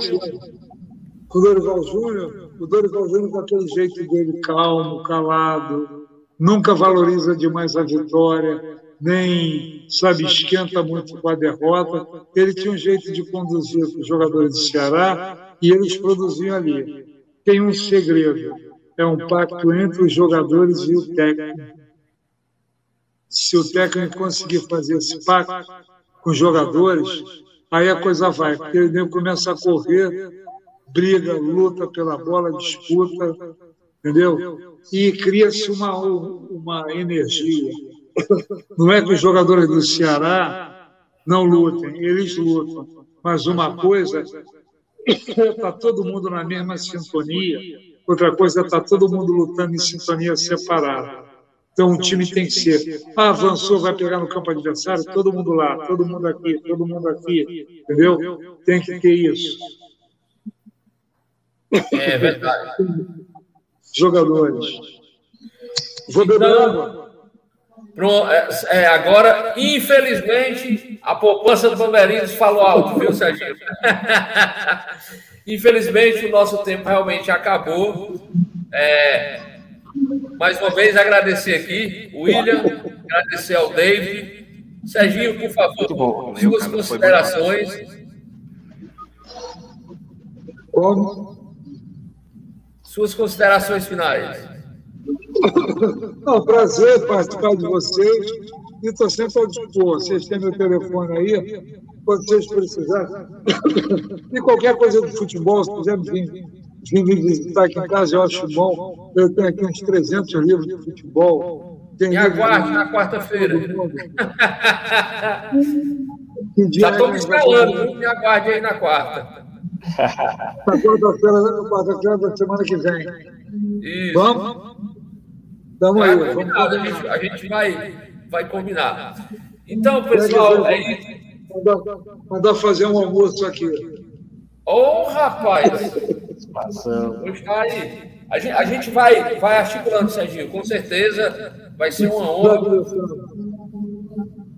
Mas é isso, pessoal. Quero agradecer mais uma vez aqui ao Serginho pela receptividade, pela parceria. O Serginho agora é um parceiro nosso. Vou até dizer para o dizer que o Serginho agora é nosso parceiro também.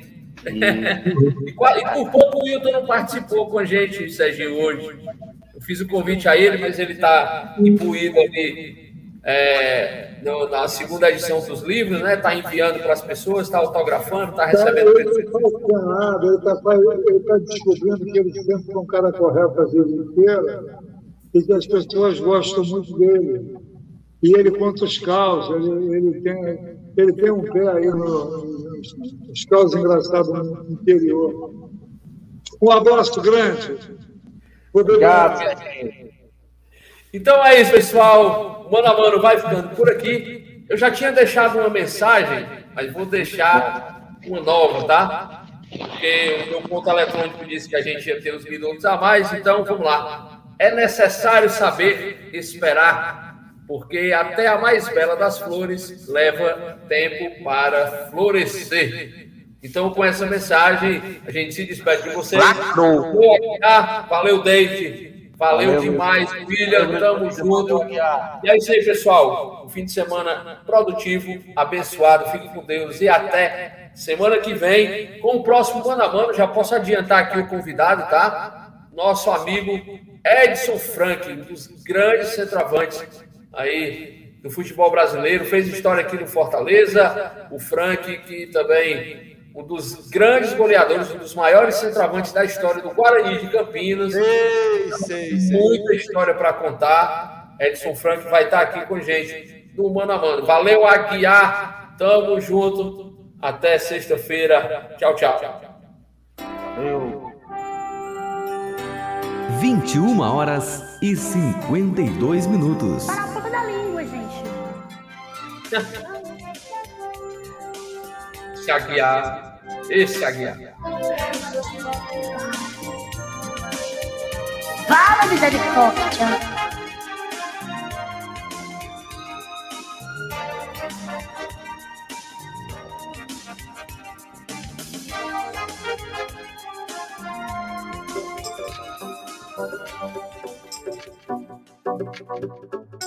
Thank